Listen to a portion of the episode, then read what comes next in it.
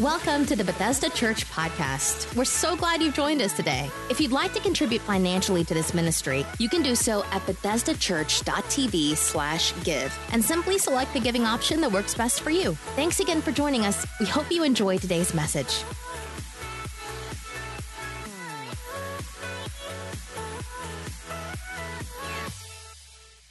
Thank you so much for your giving. Welcome once again to Bethesda Church uh, and the first Sunday of 2018. I'm glad that you're here. Um, today was planned to be the first sermon in a new series called All In, but it turns out that this is now message number two. Um, and to help you understand, we, we had a service here on First Wednesday that I was intentionally wanting to tie to this series, but as it unfolded, I realized it is part of this series. So we have uh, our production team has made it available to you through the website, the app, and also on iTunes. I would encourage you to watch it, listen to it. Um, it there was so much happened on Wednesday night. We really, I, I really sense that God. Uh, began something new in our church. And so I'm going to be building off that for the next several weeks. And um, I can't go back and preach Wednesday night, so that's why I encourage you to go listen to it.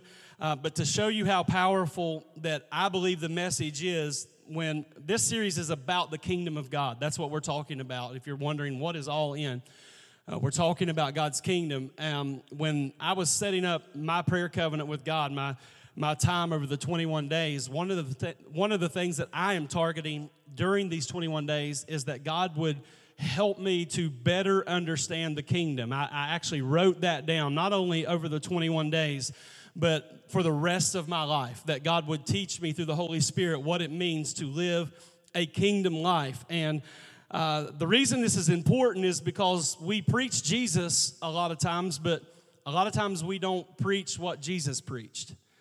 When you look at his ministry and everywhere he traveled, he preached the kingdom of God. That, that was his message. And we called uh, the Wednesday night message, we called it Cultivating God's Kingdom. Today, I want to call part two This is My Grown Up Year. Come on, go ahead and hit your neighbor and say, This is my grown up year. This is my grown up year. This year I'm growing up, all right? Um, the first thing I want to share with you is God's ultimate goal is not to get you into heaven, but rather to bring the kingdom of heaven into the earth. A lot of us have been taught in church that we get saved and we just wait on to die so that we can be happy. We got to be miserable until we get to heaven. But Jesus never taught that. He said, when you pray, pray, Thy kingdom come, Thy will be done on earth as it is in heaven. So God has made it available for heaven to come in to your earth. But as you advance in the kingdom of God, you need to know that God will treat you differently. And let me explain what I'm talking about. I have four kids. How many know you don't treat all four exactly the same? Some are like, I don't like you anymore. Now, you, you understand my heart. I have a, I, I got a 10 year old and a two year old. How many know I can't treat them the same? They're at different places of development, different places um, as they're growing and maturing. And, and so God wants to take His word, all right, and put it in your heart, and then there's a development phase that takes place. And as I stated on Wednesday night, 2017 was one of those years that I was glad to see go. I was glad it was over. And it's interesting because when you look at 2017 from the Bethesda standpoint, we saw more people come to Christ than any other year. We saw more people, we, more people call this place home than ever before. More people are operating in the gift of giving than ever before here. I personally experienced more blessing in 2017 than in any other year of my life. And with all of that being said, 2017 was one of the most painful years I have ever walked through. On a personal level, there was times I was so emotionally drained from one battle after another. It seemed like it was one issue after another issue, and it happened almost, I mean, one after, and it was all year long. There was never just a, a moment where you could exhale and, and just be comfortable with where you are. And, and so, um, there is a great price to ministry on this level. And I'm not talking about financially. I'm talking about emotionally. I'm talking about on your family. I'm talking about in your mind with the spiritual warfare that you have to go through. And so 2017 was a learning year. And I realized as I began to share that and talk to some other leaders and uh, pastors and business people that I realized that for t- in 2017, for a lot of people, they, they were feeling the same thing. Like, this is just a tough year. And it didn't mean that they were not blessed during the year. How many know God was faithful in 17? Right? He was extremely faithful. It doesn't mean that, that God didn't show up and bless you, but there was some things to, to walk through. And, and many of us, if we were honest, we would have to admit that our attitude stunk last year. We complained more than we should have. If Jesus had lived with us, like physically in our house, he would have moved out early. His grace would have ran out on you and your attitude. Now, how many know His grace don't run out? But I am saying that many of us, it was a difficult year. It was a, a year of, of going through some stuff. And I believe that in, in going through what many of us went through in 17, I think God allowed some ugliness, some stuff in us to rise to the top so that we had to deal with us. Because if we were honest, we, many of us, when we looked in the mirror in 2017, we saw some stuff about us that we didn't like. And so God brought it to the surface not to expose you, but rather to develop you. And I believe that the Holy Spirit wanted us to see that side of our lives so that He could show us what we would look like without Him. How many are thankful that you don't have to do life without Him? Right? That you don't have to. If you choose to, that's your prerogative. But we have to remember that God wants to lead us. He wants to lead us to our destiny and to the promises that He has given us. And I want to remind you that we don't create destiny, we uncover destiny. God, God, through the leading of the Holy Spirit, if you will just be led, God will bring you into places of blessing. So, how many want to be led by the Holy Spirit this year? Right? In all areas.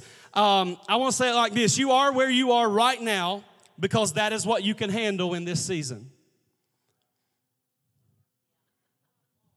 If you're saying, God, I know there's more, I know there's more, I know there's more, but you're not coming into it, it's because God know you can't handle the blessing. How many know God has to trust us? I think 2017 was a year of development and pruning where God was preparing us for what He would show us in 18. So let's go to Matthew chapter 6, starting in verse 25. It says, Therefore I say to you, do not worry about your life, what you will eat, what you will drink, nor about your body, what you will put on. Is not life more than food, and the body more than clothing? Look at the birds of the air, for they neither sow nor reap nor gather into barns, yet your heavenly Father feeds them. Are you not of more value than they? Which of you, by worrying, can add one cubit to his stature? So why do you worry about clothing? Consider the lilies of the field, how they grow. They neither toil nor spin. And yet I say to you that even Solomon, in all his glory, was not arrayed like one of these. If God so clothes the grass of the field, which today is and tomorrow is thrown into the oven, will he not much more clothe you? O you of little faith. Therefore, do not worry, saying, What shall we eat, or what shall we drink, or what shall we wear? For after all these things the Gentiles seek, for your heavenly Father knows that you need all these things. But seek first the kingdom of God and his righteousness, and all these things shall be added to you. Jesus said, You're worried about all the stuff, but if you seek the kingdom, you don't have to chase stuff. If you seek the kingdom, all the stuff you need comes and finds you. All right? That's what he's teaching. He said, Therefore, do not worry about tomorrow, for tomorrow will worry about its own things. Sufficient for the day is its own trouble. Some of you remember Maslow's hierarchy of needs. How many remember that? Right? He was a behavioral scientist and a psychologist who studied um, the behavior of, of people. And he came to the conclusion that we are all motivated by nine things. And he lists those out and he gives them to us in this order. He said that we want water, food, clothes, housing, protection, security, preservation, self actualization, and significance. That's Maslow's hierarchy of needs. Now, a lot of us remember that from school when we studied that out, and he said, Maslow says on his study, we want these nine things, and we want them in that order. And I'm not against Maslow or his theory um, or, or this list of needs. Uh, he's much smarter than me. I'm not a scientist. Don't claim to be. Don't want to be, all right? But, but at the same time, in the first verse that we read, that Jesus spoke when he was talking about the kingdom, you have to read it in context. The first thing Jesus said shows us uh, that, that what God is doing and what God wants to do contradicts Maslow. He said, Don't worry about what you will eat, drink, or what you will wear. All right, that was, that's the first thing Jesus said in that message. So Jesus shows us that our self worth is more important than our basic needs and should never be sacrificed for the sake of those needs. Jesus place, places great value on you and I. He goes on to say, The birds of the air, they don't sow, they don't reap, they don't store anything away in barns, and yet your heavenly Father feeds them. And he asks a question Are you not much more valuable than they are? And so Jesus goes through this list and then he states to us God's number one priority. What is God's number one priority? The kingdom of God. He said, If you will seek first the kingdom, all these things shall be added to you. And this statement that Jesus made is one of the most important things that Jesus said because he identifies the kingdom as being more important than food, water, shelter, significance, protection, all those things. Jesus said, My kingdom should be sought after more than all the stuff that many of us change or, chase. According to Jesus, our primary preoccupation shouldn't be money, housing, food, all that stuff. Our primary preoccupation should be the kingdom of God. And I've learned over the years that most times when I am frustrated and tired and worn out, it's because I am chasing stuff instead of the kingdom. I'm pursuing things instead of the kingdom that Jesus said I should seek. See, if everything we pursue and strive for to live and survive are found in the kingdom, then I have to believe that we have been misguided and perhaps we have imposed on ourselves unnecessary hardships, stress, and frustration. Why? Because if you get the kingdom, you get it all. Y'all awful quiet. I know it was minus five this morning when I drove here, but he said, if you'll seek first the kingdom, all this other stuff will take care of itself. He said, Seek the kingdom. And, and the word seek means to pursue, to study, or to explore. In other words, Jesus said, You're going to have to grow in this. You're going to have to develop in the kingdom. You're going to have to grow up into it. So not only do we seek the kingdom, but we seek the kingdom first. He said it's more important than anything else, it is the highest priority. Now, the kingdom, the word kingdom is translated as the word dominion. And so it, it, has this meaning when you talk about the kingdom of God, you are talking about God's dominion, God's rule, God's reign, and you're also talking about his power.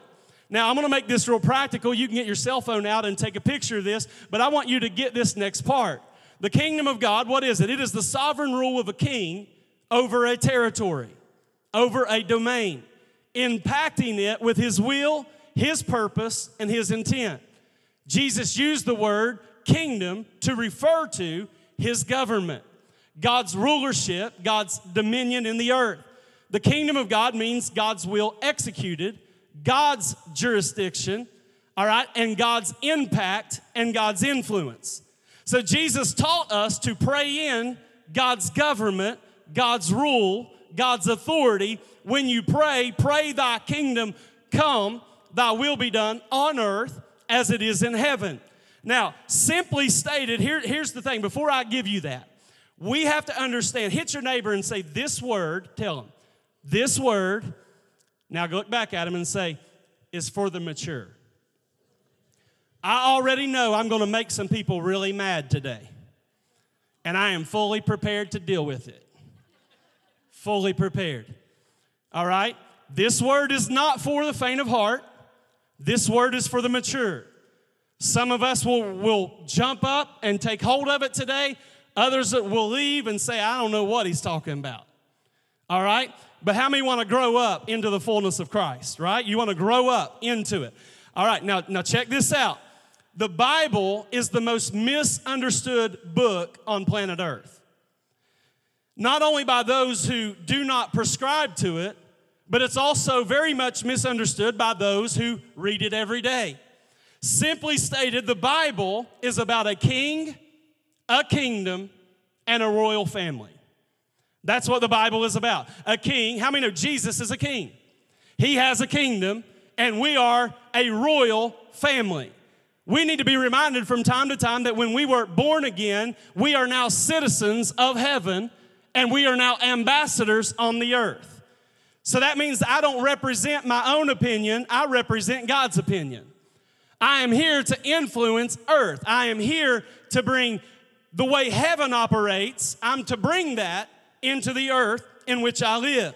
So the Bible is not about a religion, uh, it's not a religious book. A lot of people want to talk about the Bible as if it's a religion or a religious book, but the Bible is not that. Jesus is not a religious figure, he is a political figure. Now, we struggle with that because some of us are like, I hate politics. Well, you need to know you serve a king. You serve a king, all right? So, this is not religion, this is political. So, Jesus is not just a preacher or a teacher, he is a king. So the Bible is about God's government coming into the earth. How is that possible? Through the power of the Holy Spirit. Jesus told his followers, It's better that I leave. Why is it better that you leave, Jesus? Doesn't make sense to me. Because God wanted what was with them to be in them. How many know the Holy Spirit takes up residence in you? And, and, and the Holy Spirit empowers God's kingdom in your life. So, government, when we talk about government, we're talking about order, we're talking about influence, we're talking about administration, we're talking about responsibility. All those things deal with government. Government, it was first established by God's command to Adam. If you'll remember, when God created Adam and Eve, He told Adam, Adam, I am giving you dominion. All right? I'm giving you governing power in the earth.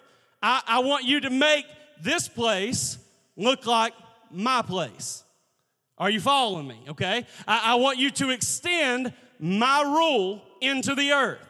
So, government is the power given or derived for the purpose of making and enforcing laws. All right? That's what government is. If you were here on Wednesday night, um, we learned that heaven has laws that govern it. Heaven operates, I'll just ask it like this How many of y'all know heaven operates different than the world? Totally different set of values, different set of, uh, you know, different way of doing things than, than many people on the earth. So, governing is about power and authority. Authority has to do with a responsibility, power has to do with the ability.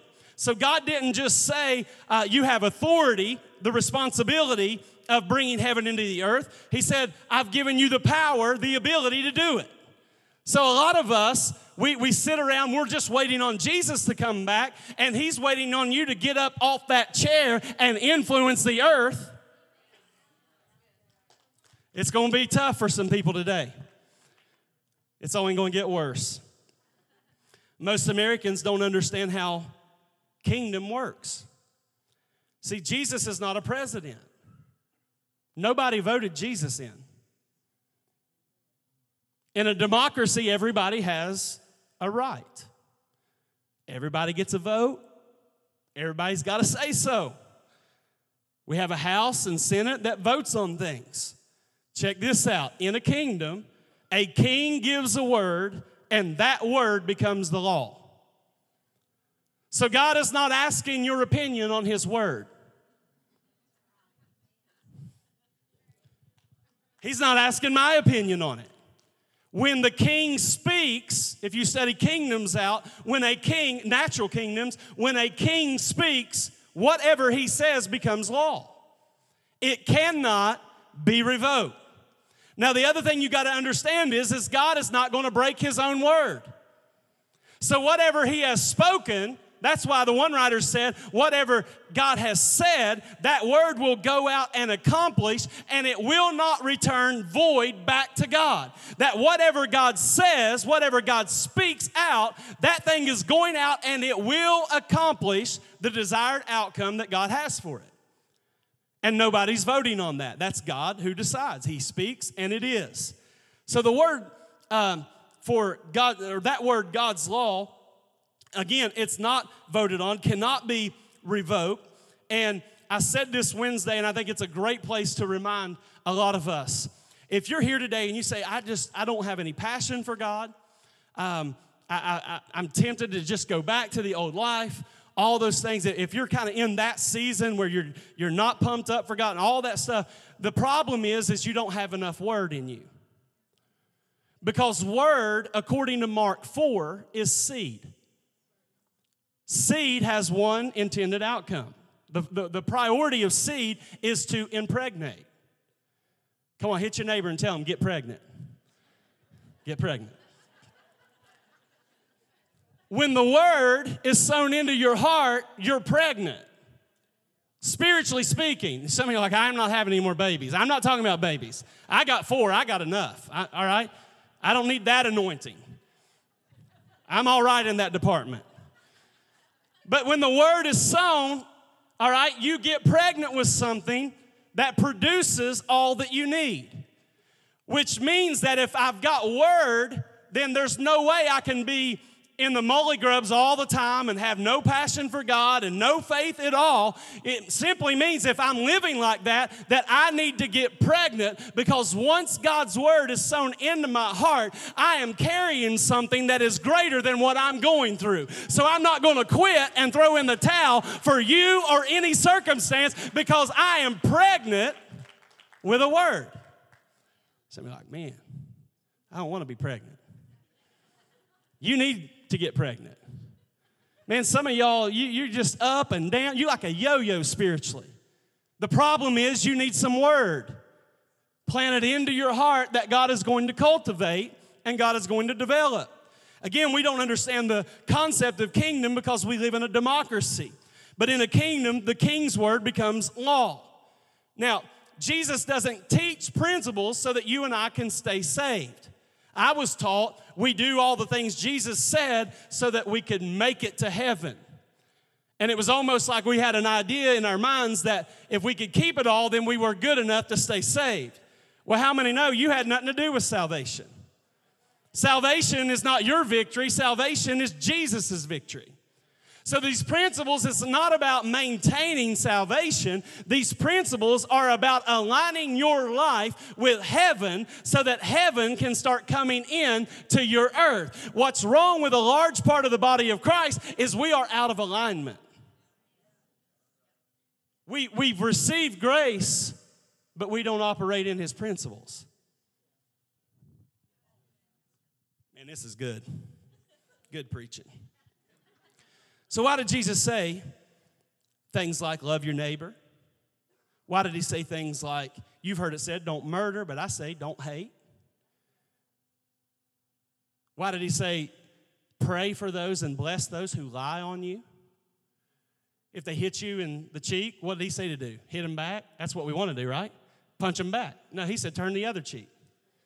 What was he doing? He was trying to teach us some principles that run contrary to our flesh, which means that I need the Holy Spirit to even do what he said. Come on, y'all know you would rather punch somebody sometimes. I'm not the only one. So the Holy Spirit gives me power to do what He said. And when I come into alignment, the commands and principles that Jesus taught were to align my life with heaven and heaven's will so that His kingdom could come in to my world. Now, here's where the rubber really meets the road the key to it is obedience. Obedience is the key to unlock the kingdom. The problem is, is that a lot of this is based on authority. It's based on what God says it is. But we're preaching now to a generation that hates authority.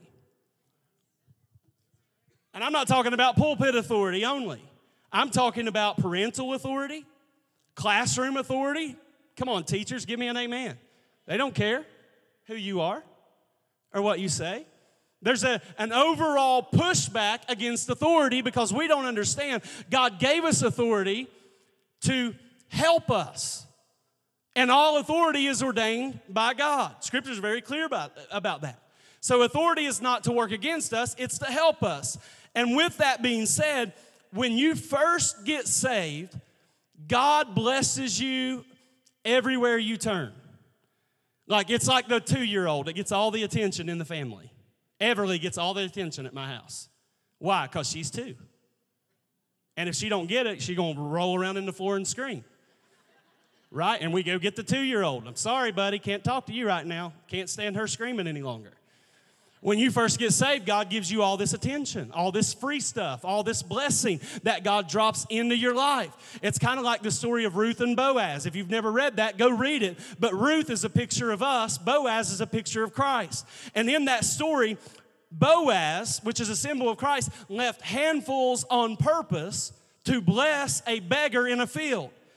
That's how it started, but God took her from begging in the field to owning the field. And the way it happened was because she developed. She grew. She could obey an instruction from Naomi. She could obey an instruction from Boaz. And so God took her from the background to the forefront. And that's what happens when you start operating in kingdom principles. Because God, what God will do in, in your development, there will be a season, all right? For those of you that just got saved, enjoy it. Blessings coming. God's going to tackle you with blessing.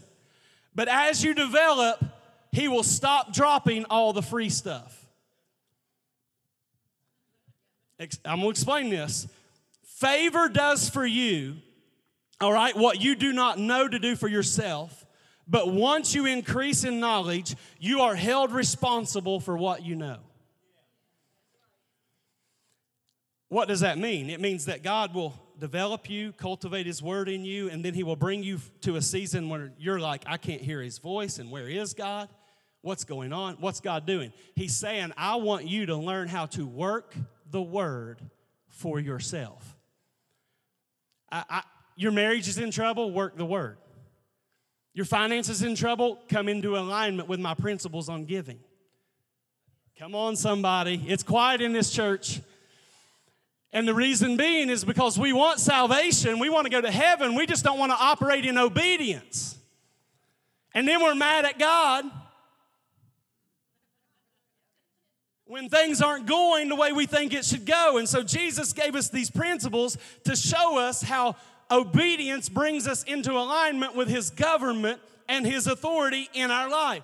And the cool thing is, God has given us the church to help develop us. He said that I'm building my church and the gates of hell will not prevail against it. The church is the agent of the kingdom.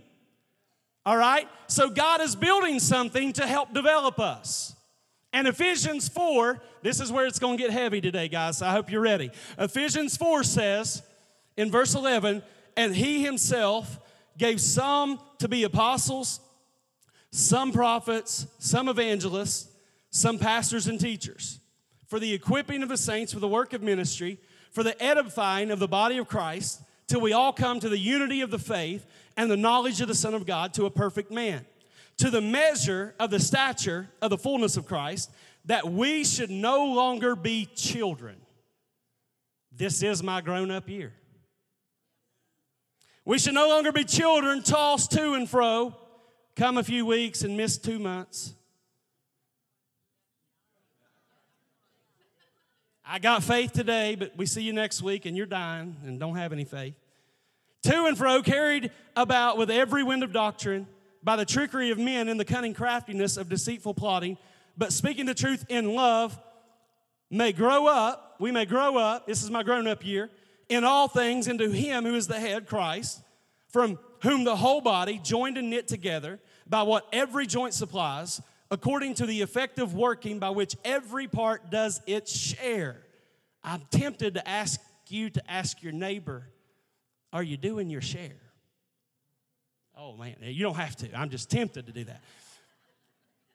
But when that happens, it causes growth of the whole body and it edifies itself in love. So something happens when we begin to mature and grow. And, and so God uses the church to do it, and God gave us five tools to do it with. He said, I've given you apostles. Apostles are pioneers. A lot, of, a lot of people don't have an understanding of what an apostle is. An apostle gift is an in your face gift. It is a we are taking the territory type gift. It is a breaking open a region, region type gift. That's what an apostolic anointing does. But he said, I've also not only given you apostles, I've given you some teachers. And teachers are gifted to instruct in the word. They can teach and instruct and, and help disciple us. An evangelist, on the other hand, is a person who doesn't care about discipleship at all. They don't even care that you're here and you're saved. An evangelism gift is all about they're lost, now I'm, I'm gonna help them find Jesus. That's what an evangelist gifting does. And then there's also the prophet who has the ability to see into the spirit the things God is doing and come back and announce what God is doing. And then there is the pastor. The pastor is a shepherd who takes care of the flock. The point I'm making with the five gifts he gave to edify the body of Christ till we come into unity and the fullness of Christ, these five gifts, you need all five. Part of the reason the church, the body of Christ, struggles is because we are trying to build God's house with one tool. The only gift we recognize is the pastor.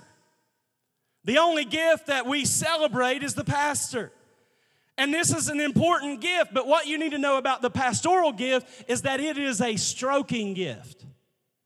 What do you mean, Pastor? It is a make you feel good gift. It is a hold your hand while you cry gift. That's a pastor, all right? Now, obviously, I have some pastoral ability and gifts, but if you know me very well, that's not my dominant one. I'm not even going to elaborate on that. we need the comforting gift of the pastor, but we also need the black and white of the prophet. We also need the soul winning gift of the evangelist. We need the pioneering spirit of the apostle. We need all five gifts. Why? Why do we need all five? Because God said you need all five, right? We need all five. Our problem is, is we only want to receive from the pastor. You know why? The pastor makes us feel good. Now, I have the ability to do that stuff. But obviously, my primary gifting is, is, is not just pastoral. And you need to know that all five of these gifts are in operation in this house. How do you know that, Pastor? Because you can't grow from 70 to 1,000 without all five of these. It, it can't happen. Listen, listen, listen to my heart. Listen, if I tell a pastor, grow your church, I have frustrated him. Why? Because his gift is to maintain, his gift is to love the sheep that he has. Are y'all in this building?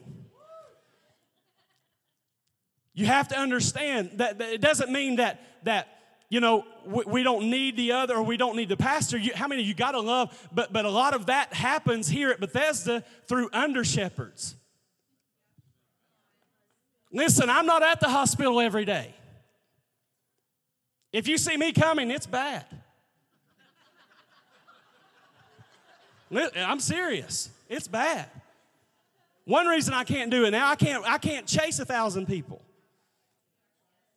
not and have a marriage and children. I mean, I would need to divorce Karen and say, kids, I can't have you anymore. If I, if I was to be what a lot of people want me to be.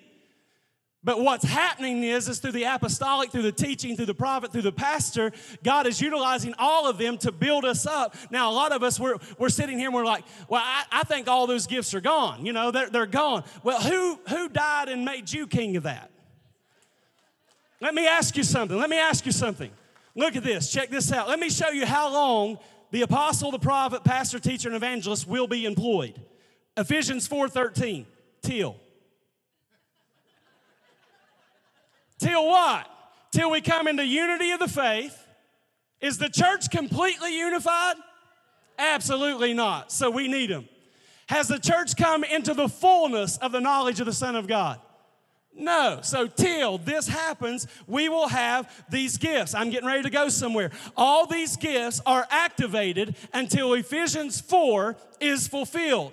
I need those gifts in my life. I need those people in my life. We have those gifts to train, all right, to edify, to disciple, and to inspire.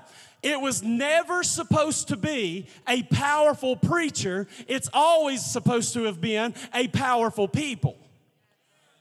I'm preaching better than you're clapping right now. Now, a lot of us, we will clap to a statement like that. It's not about a powerful preacher, it's about a powerful people. We'll clap. But let me give you a truth. If the church finds out I'm not here next Sunday, our attendance will drop drastically.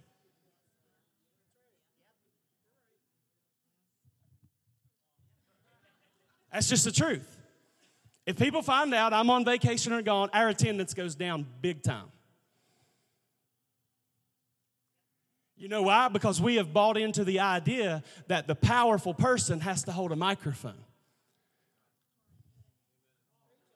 A lot of preachers won't tell you this because they want you to need them. I said this is for the mature. God never meant to build it on a stage personality. I am not a hired professional to cast out your devils, rebuke your child's fever, and to pray your miracle in. Listen, that's not my role. I am to equip the saints. In other words, let's say it like this I'm supposed to put, put more bullets in your gun.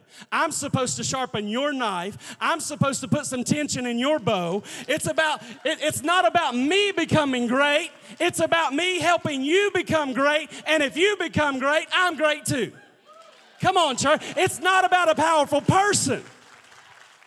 What scares me the most about American Christianity is a lot of these big, big, big names, everything's built on that name, on that person. I believe God is raising up a church in White Sulphur Springs, West Virginia, that's not about Chad Dingus, but is about the power of God coming upon the people, that we are not a powerful person, we are a powerful people.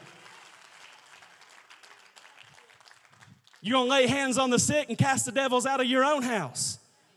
Come on, somebody. You got to walk in that. You got to know who you are. Your citizenship is not here, your citizenship is in heaven, and God fully intends that you're able to bring heaven into the earth.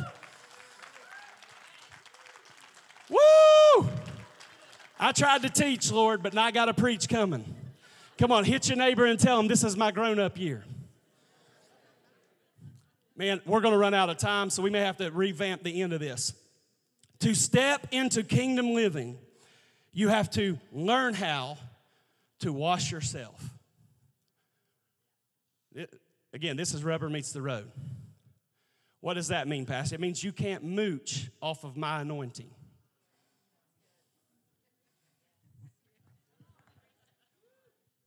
I just got to say it. You need to get anointed. You need to figure out how to wash yourself. You need to figure out how to hear the Holy Spirit for yourself. You need God's leading in your life. And so here's where, where the mature come in. Worship team, you can come back. I don't know if we'll sing or not. We may sometimes you don't need to sing, you need to hear. Hebrews chapter 5. It says, Of whom we have much to say and hard to explain since you have become dull of hearing. Yay! It's a good word. You've, you've become dull. He's not talking to people who need hearing aids. He's talking to people that can't hear spiritually.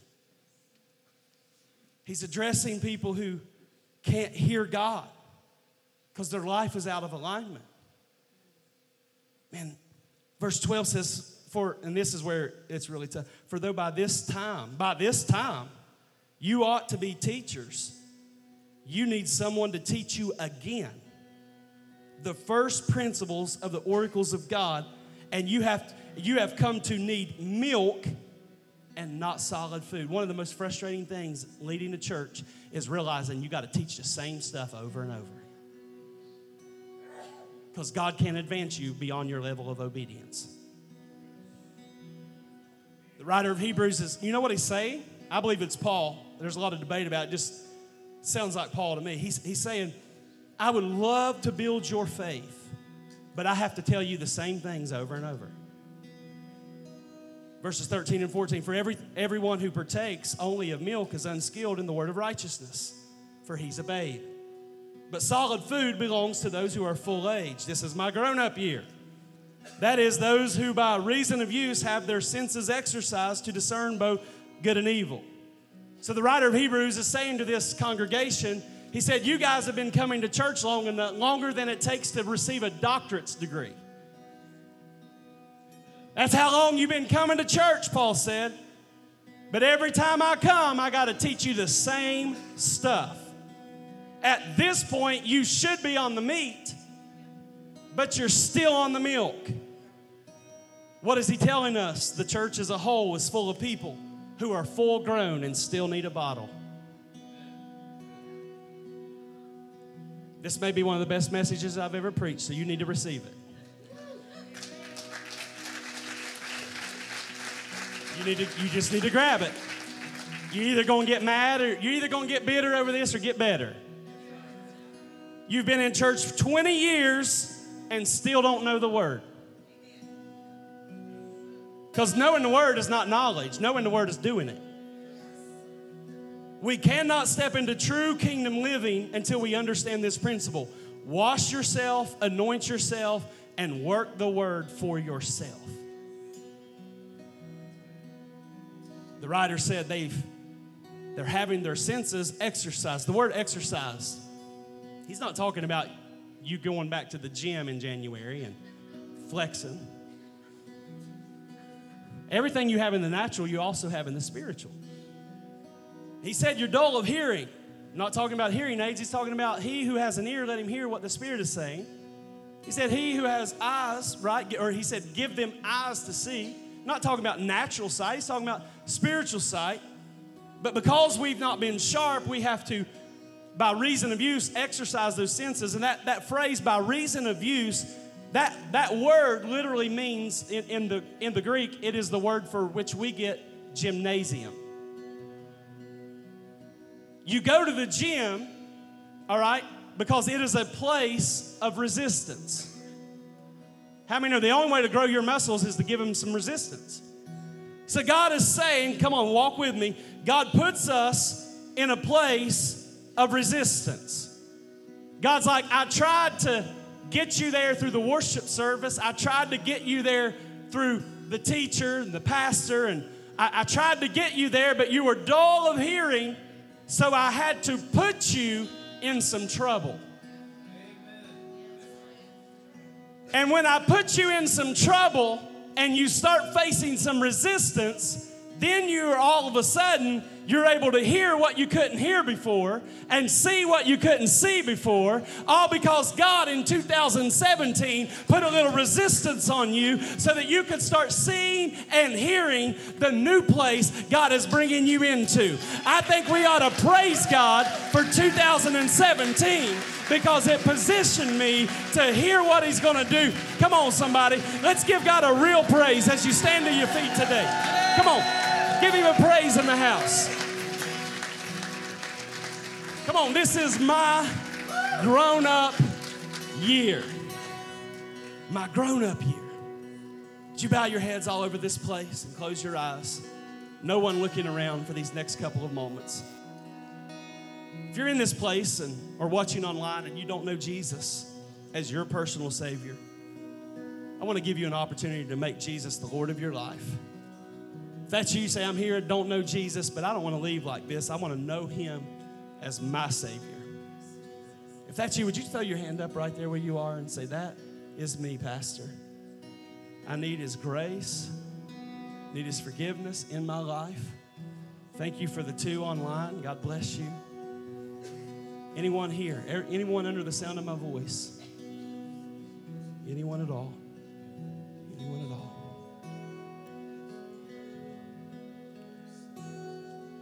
Let's pray with these two that are watching online. Come on, every voice say, Dear Heavenly Father, I come to you in the name of Jesus.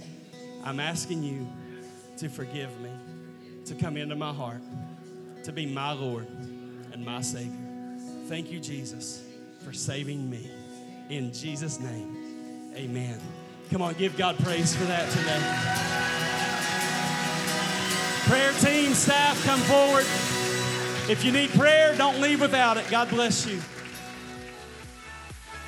Thanks for listening to this week's message from Bethesda Church. We hope you'll stay connected by following us online. You can find us on Facebook, Twitter, Instagram, and our website, BethesdaChurch.tv. Thank you for joining us and have a great day.